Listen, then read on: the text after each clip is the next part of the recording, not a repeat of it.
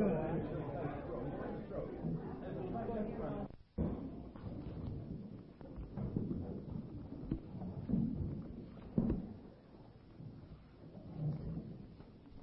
morning.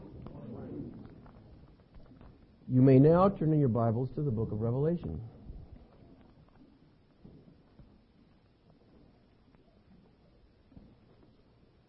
I've been promising for a month that we would eventually get around to this book.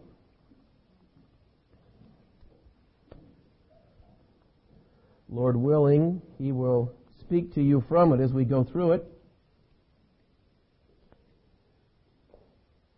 I'm going to take on the first three verses this morning, beginning in verse one of Revelation chapter one. The revelation of Jesus Christ, which God gave him to show his servants, things which must shortly take place. And he said and signified it by his angel to his servant John, who bore witness to the word of God and to the testimony of Jesus Christ, and to all things that he saw.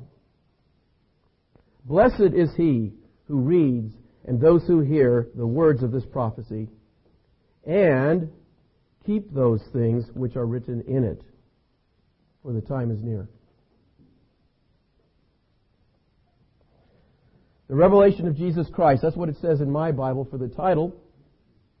Now, the titles in your Bible for the books are not inspired.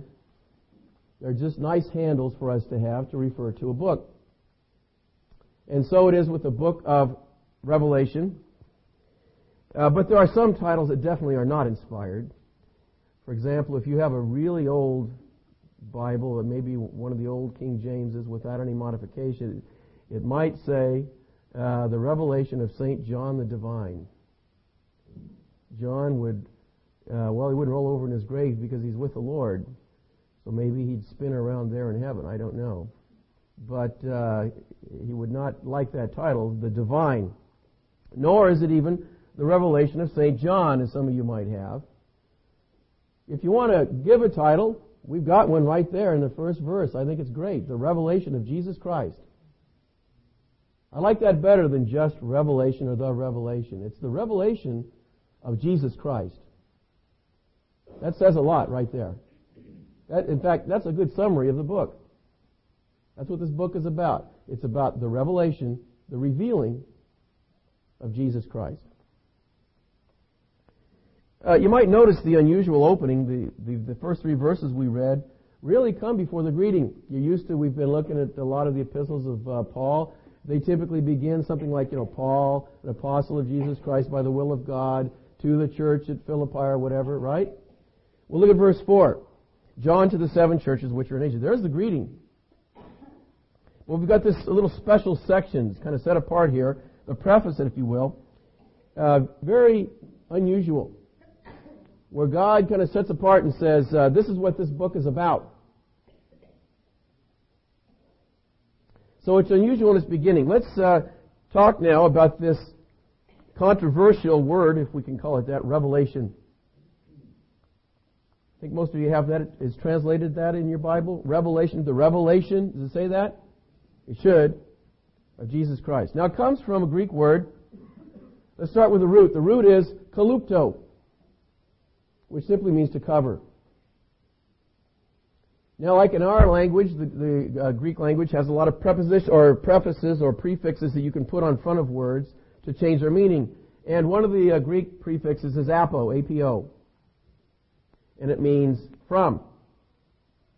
So you put apo in front of kalupto, and it means literally from cover. And the, and the word in the Greek, apokalupto, means to take the cover from or to reveal. You following me? Apokalupto. That's the verb. The noun is apokalupsis. Starting to sound familiar? Yeah. Apocalypse. That's where we get that word.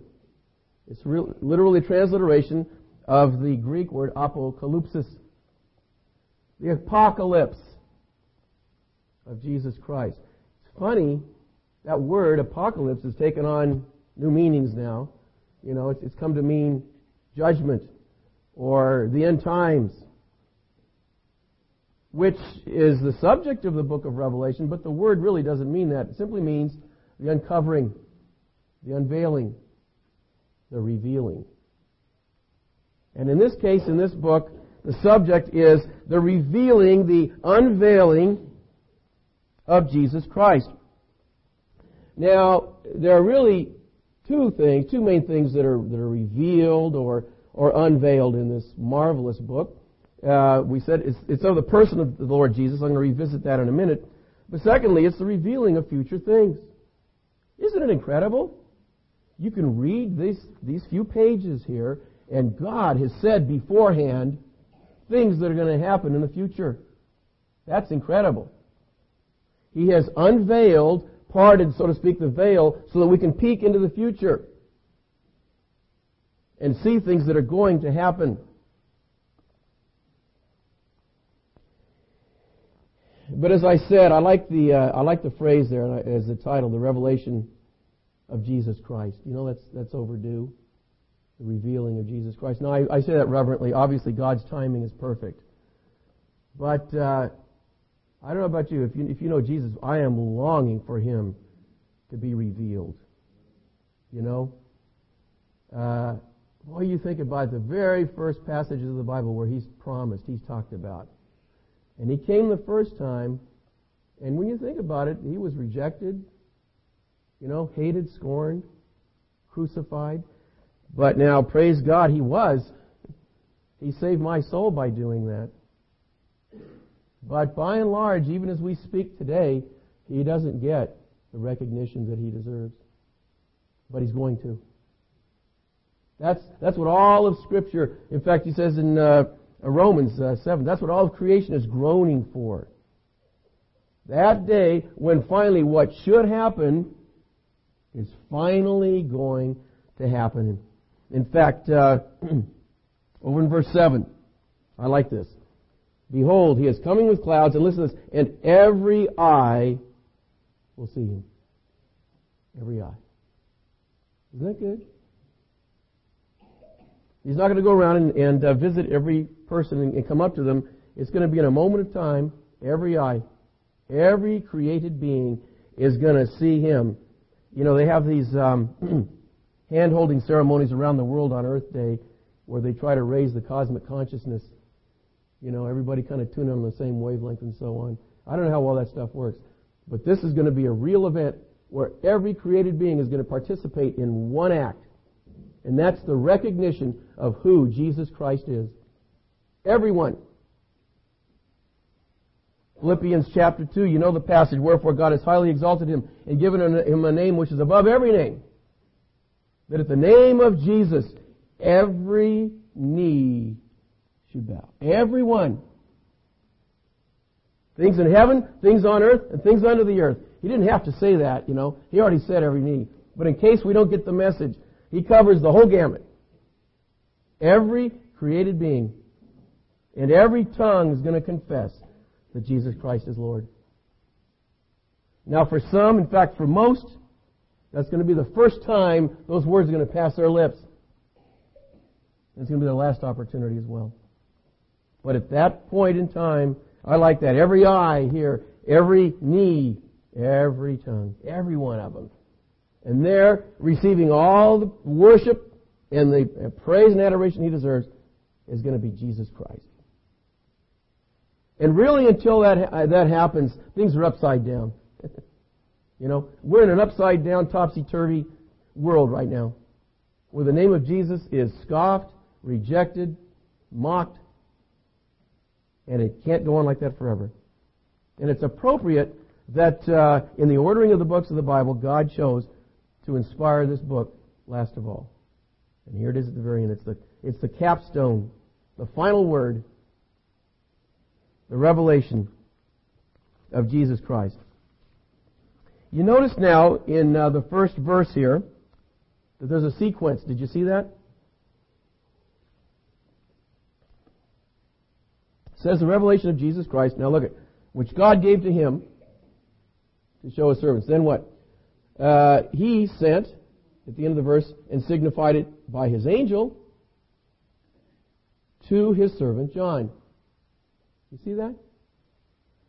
God gave uh, the visions and the messages here to Jesus to give to his angel to give to John.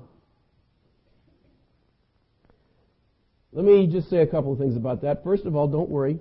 This isn't like the old telephone game, if you ever played that. Maybe you might have played that recently, you know, where you get a line of people, fifty people, and one person says something at the other end, and it, and it goes person to person. By the time it gets to, to the other end of the line, you don't recognize it, you know. Well, that's not the case here. You see, when God wants to tell us something, I'll promise you, every word in here is trustworthy, okay? When John finally sat down after he'd seen all these wonderful visions, and he says, and then I saw such and such. Don't, don't worry, the Holy Spirit was right there, right in there, dictating every word for him to put down. You believe that? Nothing lost in the translation here. Secondly, let me just address something here that, that uh, often troubles uh, believers when they see it. It says, the revelation of Jesus Christ, which God gave him to show his servants. Oh, no. It says God gave him the revelation. What is, does that mean that Jesus is lesser than God? Huh? Does it? No. In fact, it's very characteristic of the writings of John about the Lord Jesus. There is one God, one God. There are three persons who are called God in the Bible. You understand that? You do? Wow. You're a better man and woman than I. I don't understand that. There are three persons called God. Not three gods, one God. Okay? God the Father, God the Son, and God the Holy Spirit. Each fully God. Not three gods, one God. And yet within the Godhead there's a wonderful thing. Uh, for example, the relationship between the Father and the Son. The Son is submissive, obedient to the Father. Isn't that wonderful? We couldn't be saved if that weren't the case. Back in that passage in Philippians we just quoted, he was obedient unto death. And throughout the Gospel of John, you see this picture where Jesus says over and over, I can do nothing of myself. The words I say, I, can't, I don't say them of myself. I hear them from my Father. You remember studying the Gospel of John, right? There is the picture, you see. It's not that Jesus is, is lesser. It's that, praise God, the Son is perfectly obedient and submissive to the Father within the Godhead. And this is a, another picture of that. So God the Father uh, gave to God the Son this, this wonderful uh, book to be conveyed to his servants, which, um, first of all, past John would have been, as we're going to get into it, the churches in Asia. Not, and when you say Asia, not Asia today, but Asia then, which was really Asia Minor, Turkey.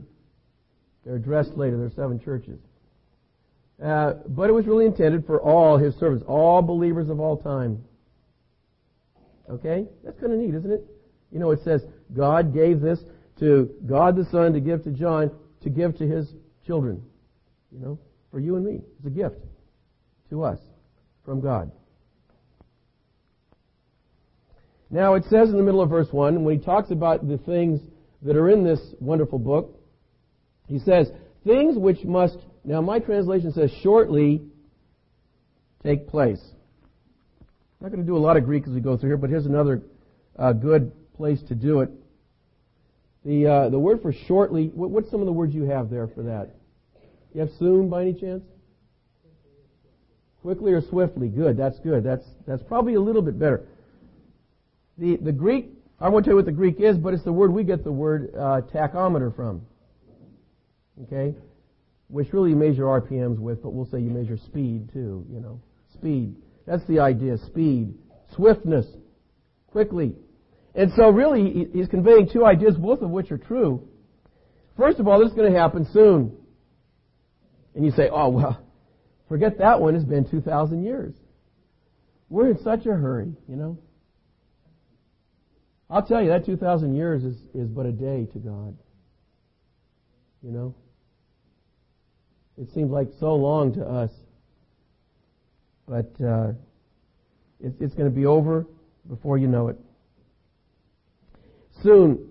And part of the idea there is, too, that there's nothing left to happen prophetically to keep these things in, in Revelation from beginning. They could start at any time.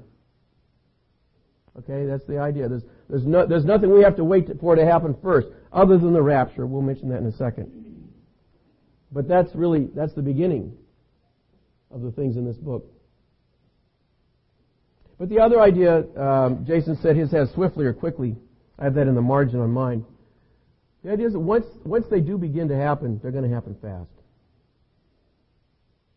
It's really remarkable, you know, when you think about it.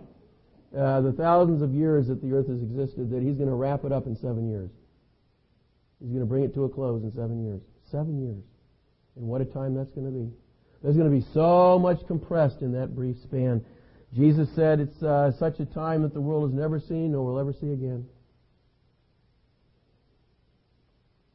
He said that uh, the days are shortened for the sake of the elect.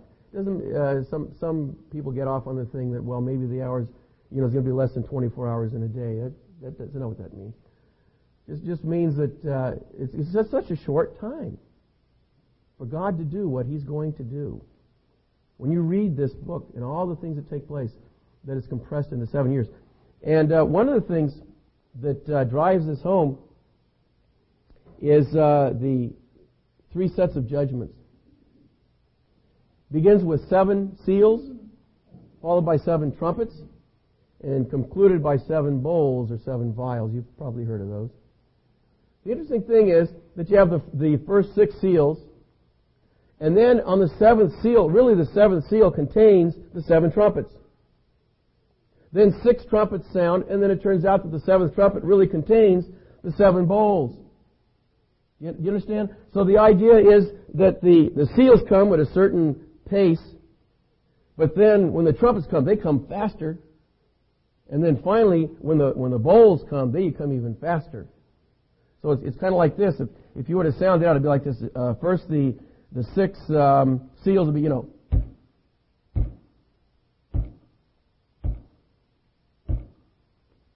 then the trumpets, then the bowls. Acts of judgment coming from God, just with increasing rapidity. And finally, when when the uh, The seventh bowl has been emptied. Then Jesus comes. This is the climax. Then, really, almost at the end of, the, of this book, the revelation. Every eye shall see Him, of Jesus Christ. So it's like a drum roll, if you will, anticipating the return of the Lord. Well, says, uh, signified it by His angel to His servant John. Who's John? Well, it's John, the son of Zebedee, the brother of James. Remember the sons of thunder in the Gospels? God uh, kept this dear man alive for probably around ninety plus years. And toward the end of his life, that's when He gave him this wonderful revelation to record in the Scripture for us. We know a little bit about um, the setting. Look at verse nine. He says, I, John, both your brother and companion in tribulation, and in the kingdom and patience of Jesus Christ, was on the island that is called Patmos, for the word of God and for the testimony of Jesus Christ. And uh, maybe later, you might want to look back at your atlas. You'll see the little island of Patmos right there in the Mediterranean. And it turns out that John, the wonderful apostle that wrote, how many books did he write in the New Testament? Very good, five. The guy who wrote the Gospel of John, which we just finished studying in the morning, he has three letters, three epistles, that come right before the Book of Revelation, and then the Book of Revelation. And he lived to a ripe old age, lived out most of his later life in the city of Ephesus, but uh, during part of that time, because he was so faithful in uh, witnessing for the Lord, the cruel emperor Domitian banished him to the island of Patmos. And just as an encouragement, God uses terrible things like in our lives to uh, draw us closer to Him. And it was during that time of imprisonment on the island of Patmos that uh, God gave him this revelation, these visions. What a time that must have been, huh? You think he was encouraged?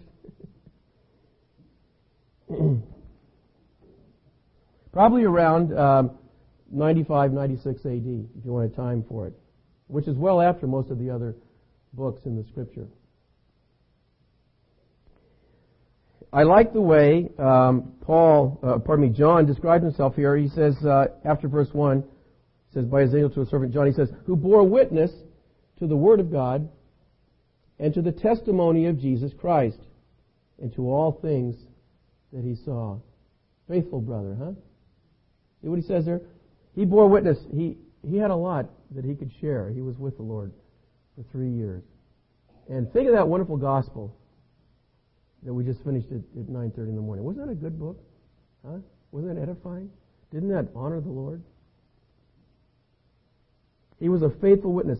Look back at um, that gospel once again and just see where he he uh, he's that faithful witness. He, he says this in everything that he writes. Very last chapter of John twenty-one. Verse twenty-four, he says, this is the disciple who testified of these things and wrote these things. And we know that his testimony is true. He'd seen a lot when he was with the Lord. He'd heard a lot. And he was a faithful witness. Then look back toward Revelation. You're almost there, but stop at First John.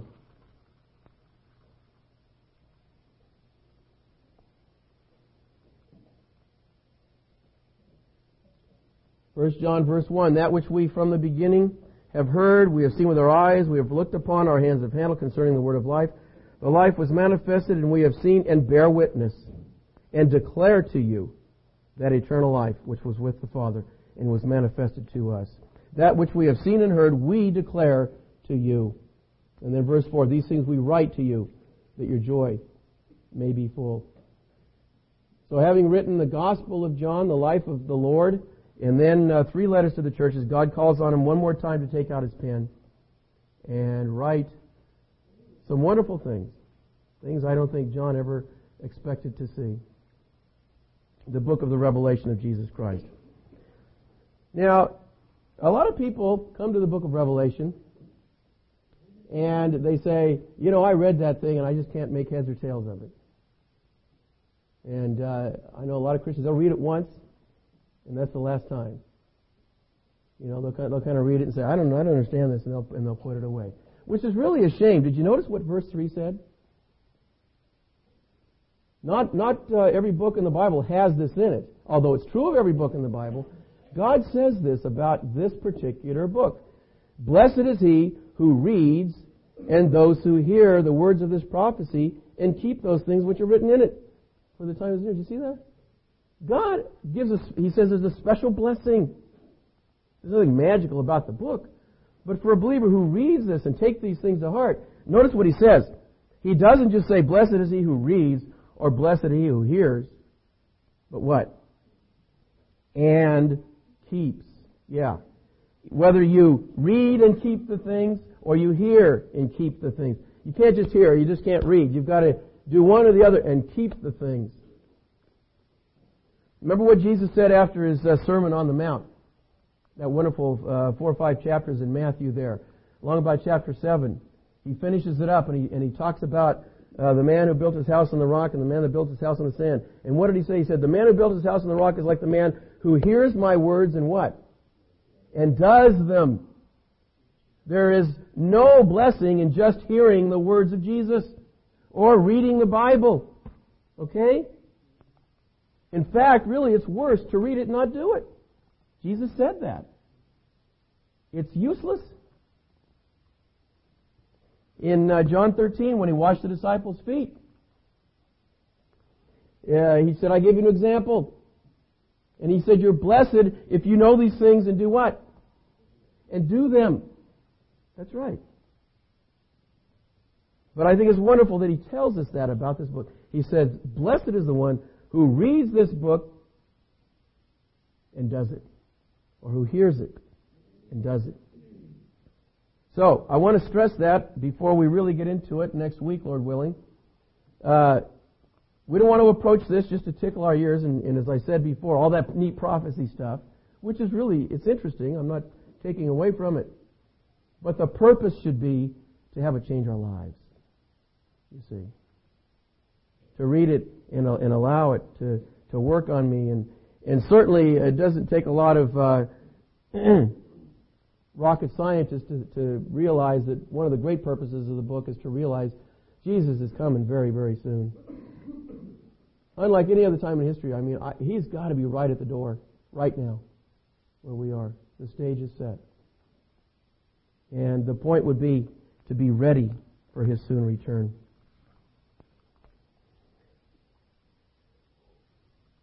Well, as we get into the book, as you know, most of it is prophecy, but let me just give you a quick uh, outline here.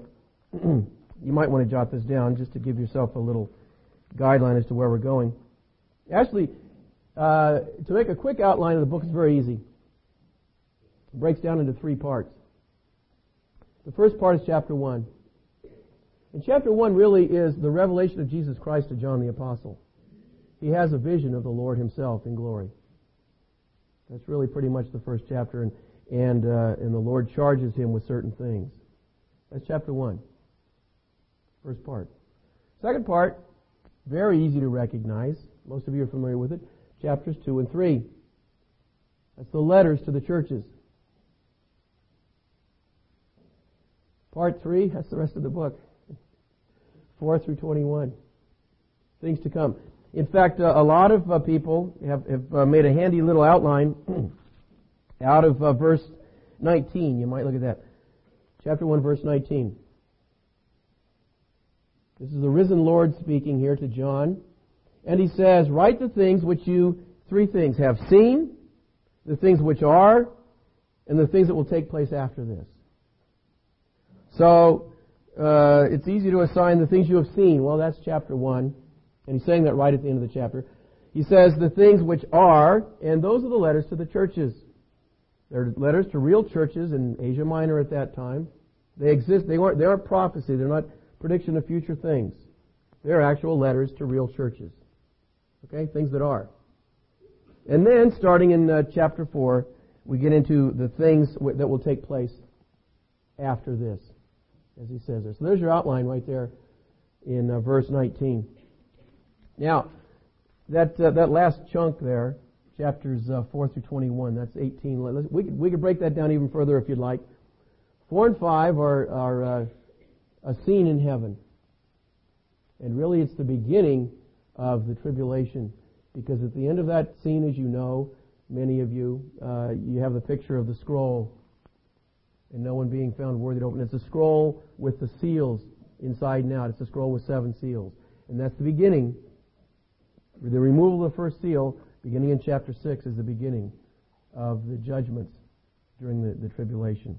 So four and five is a scene in heaven. Then uh, six through...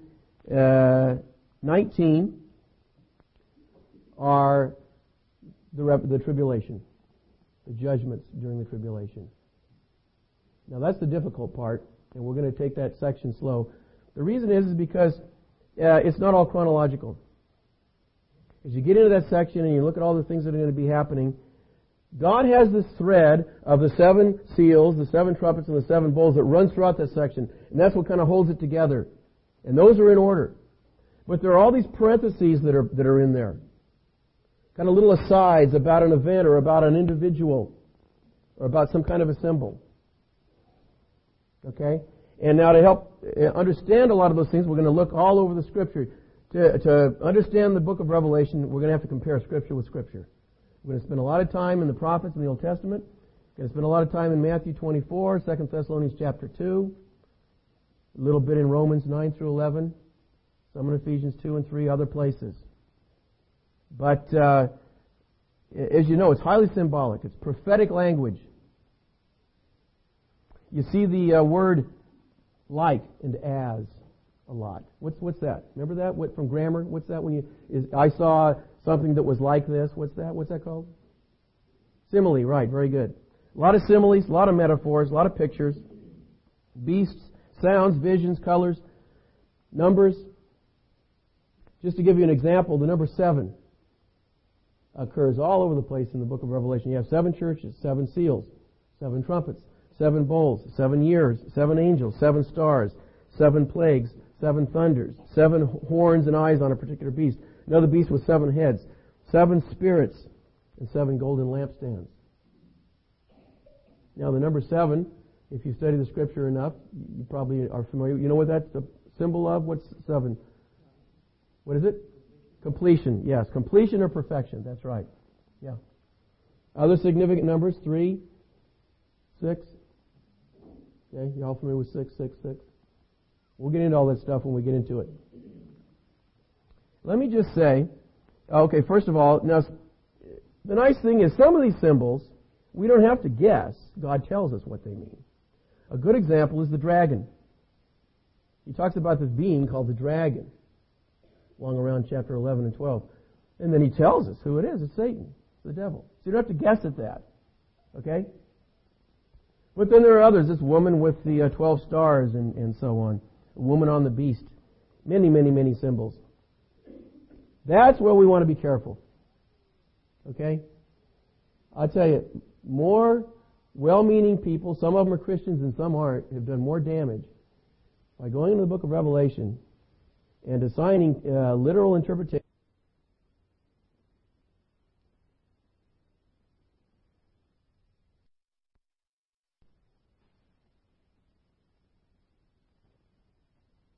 Well, you'd think the Christians would learn is this Y two K stuff.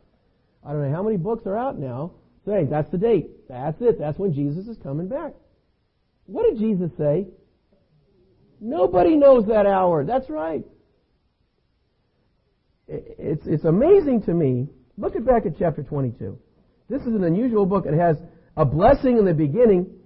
It has blessings throughout it. And it has warnings in it. Revelation twenty-two. Look at this. This is a warning. Verse eighteen, for I testify to everyone who hears the words of the prophecy of this book. If anyone adds to these things, what? God will add to him the plagues that are written in this book. That's a warning. He says, look, read this book, you study it, you obey it, you'll be blessed, but don't add to it.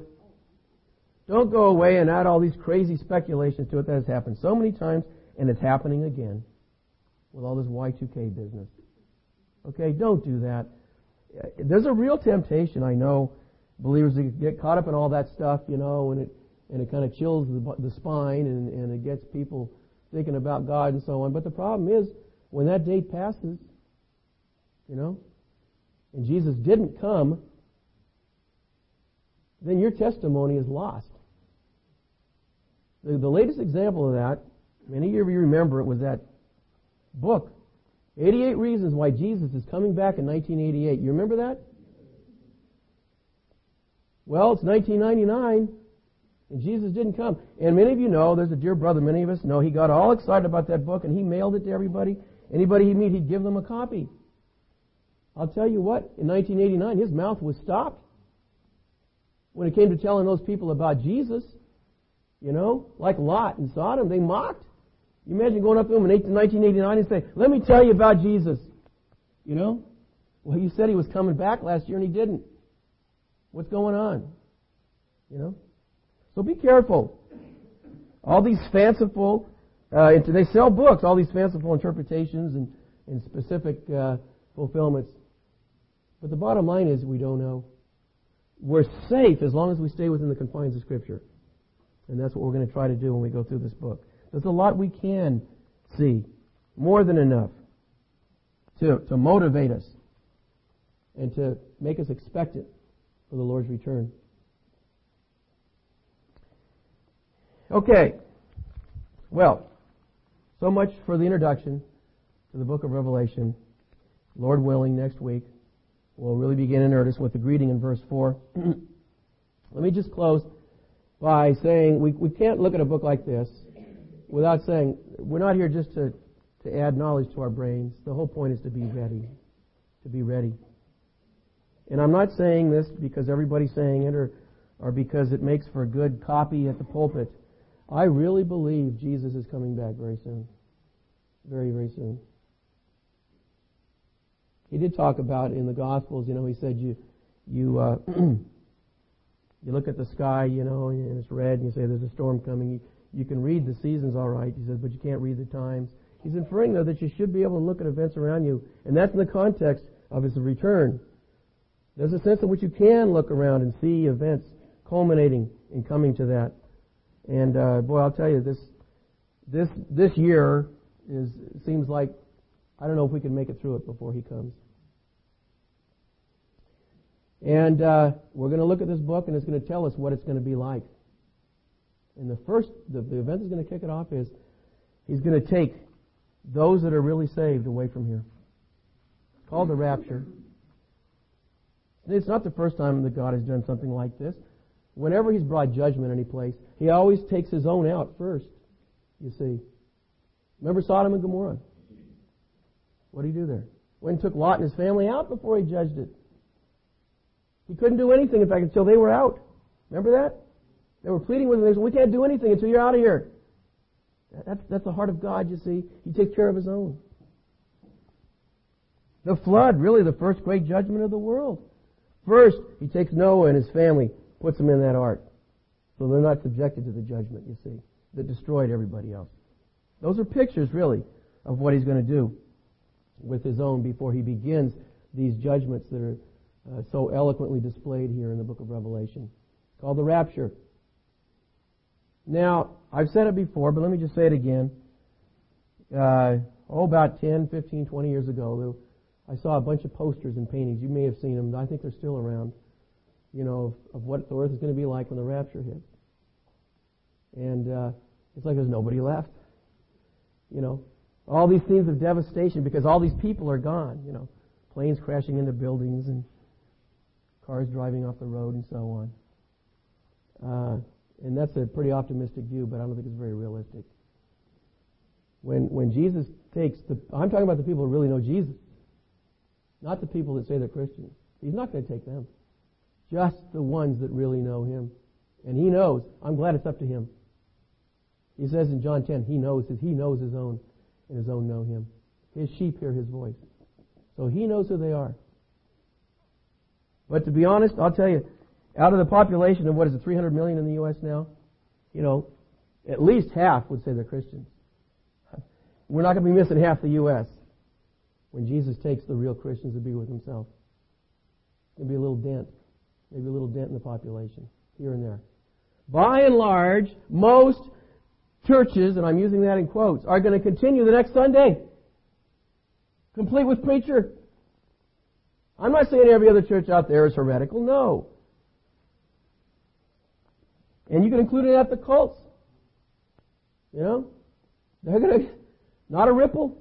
Everybody's going to be there next Sunday. And the rapture will have hit. And the tribulation will have begun. Many churches will have just a few missing. You say, oh, come on. How can that? Everybody's going to notice. Uh-uh. Look at Second Thessalonians chapter two. We're going to look at this in a lot more detail later.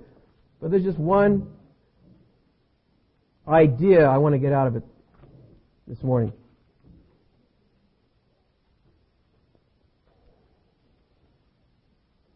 It's at the end of the section that uh, has a little discussion about the Antichrist. And in verse nine, this is Second Thessalonians chapter two, verse nine, it says, the coming of the lawless one is according to the working of Satan, with all power, signs, and lying wonders, and with all unrighteous deception among those who perish, because they did not receive the love of the truth, that they might be saved. He's talking about people who heard the gospel. They knew who Jesus was. They knew they were sinners. They knew they had to turn to Christ to be saved, but they refused. Maybe they said, I'll wait. That's a classic. The reason tends to be because I want to run my own life. I will not have this man reign over me. Now you have to be careful. You keep putting that off. God's going to make sure you'll never do it. That's what he says here. He says, verse eleven, for this reason, what, what reason? They heard the gospel. They knew who Jesus was. They knew he was the only Savior. But they didn't turn to him. For that reason, God will send them strong delusion that they should believe the lie. You see that? That they all may be condemned who did not believe the truth but had pleasure in unrighteousness. Man, that's scary. I'll tell you, if God is going to make delude you, as an act of judgment, by the way, you see, you haven't trusted Christ, you've chosen to basically believe a lie, then it's, it's ironic that the act of judgment God is going to bring upon someone like that is he's going to make them believe a lie, whether they want to or not at that point. So nobody's going to wake up, you know, the next Sunday and say, whoa, the Christians are all gone. I better get saved. It's going to happen. You can't do that. If God is going to send a delusion on you, you're not going to be able to resist. And the thing about it is you're going to, you're going to be believing whatever the lie is. I don't know what it's going to be. But there's going to be some explanation. And you're going to believe that explanation, and you're not even going to know it. You're not even going to sense, you know, that you're believing a lie. It's going to make so much sense, it's going to be so right. Because God's going to do it, you see. Now, I, I believe there's some in this room that fit that category. Now, you read this and you say, oh, but it says, um, those that uh, did not believe the truth but had pleasure in unrighteousness. I'm not, I don't not, I don't live licentiously, you know. I don't squander my life. I don't live like that. Uh, had pleasure in unrighteousness. It just means that you didn't delight in the truth. You really didn't delight your heart in the Lord and in the gospel and the Lord Jesus Christ. I've been a Christian now for twenty-eight years, and I've met people, and I've been concerned about them. And I say this really out of concern, who say they're believers, and yet when you look at their lives, there's no evidence. And it's remarkable to me that there's a pattern. I occasionally have met people like this, and, and if you try to talk to them about their relationship with the Lord, you know you know how they usually react? They get offensive. It's like, you're, you're questioning my testimony? You know? Or somebody else, out of, out of concern, it's out of love. Jesus did that. You know?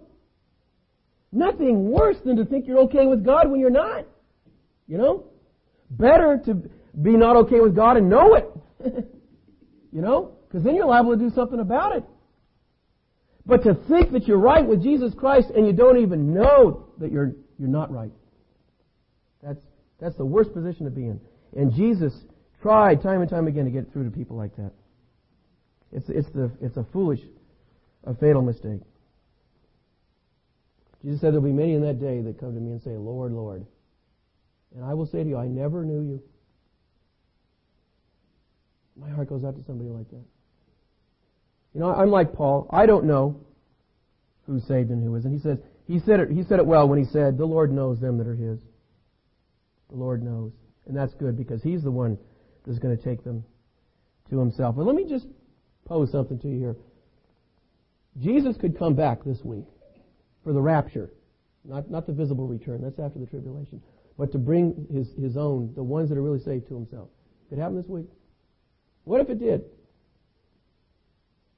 If he did, boy, praise God. You know, he promised that he would come back and take us to the place that he's prepared. And if you really know Jesus Christ, then guaranteed you're not going to be left behind. He will take you to himself this week. Wouldn't that be wonderful? For sure. But there's some,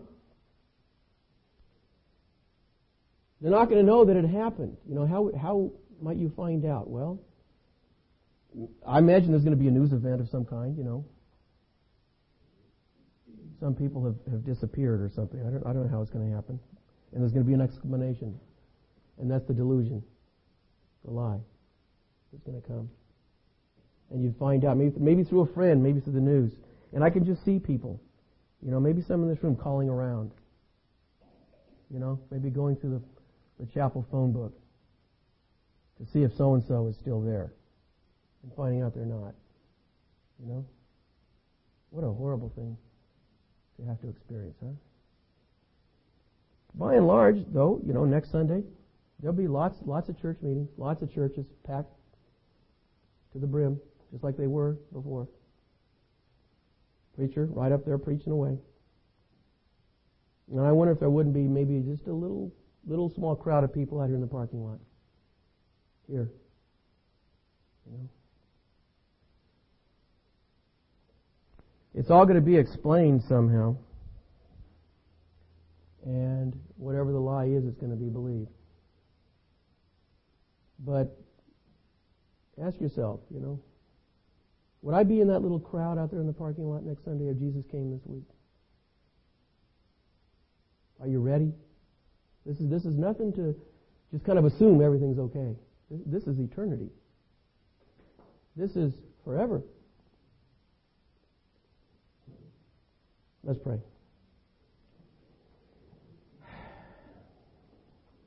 Lord Jesus Christ, how fitting it is that every eye is going to see you. Every knee is going to bow and every tongue is going to confess that Jesus Christ is Lord, to the glory of God the Father. Lord Jesus, we pray for every person in this room that there would not be one left behind when you come and take your own to yourself. Lord, we pray, oh, that no one here would have that first experience of calling you Lord when it's too late. May they bend the knee now and joyfully cry out, Jesus Christ is Lord, my Lord. In Jesus' worthy name, amen.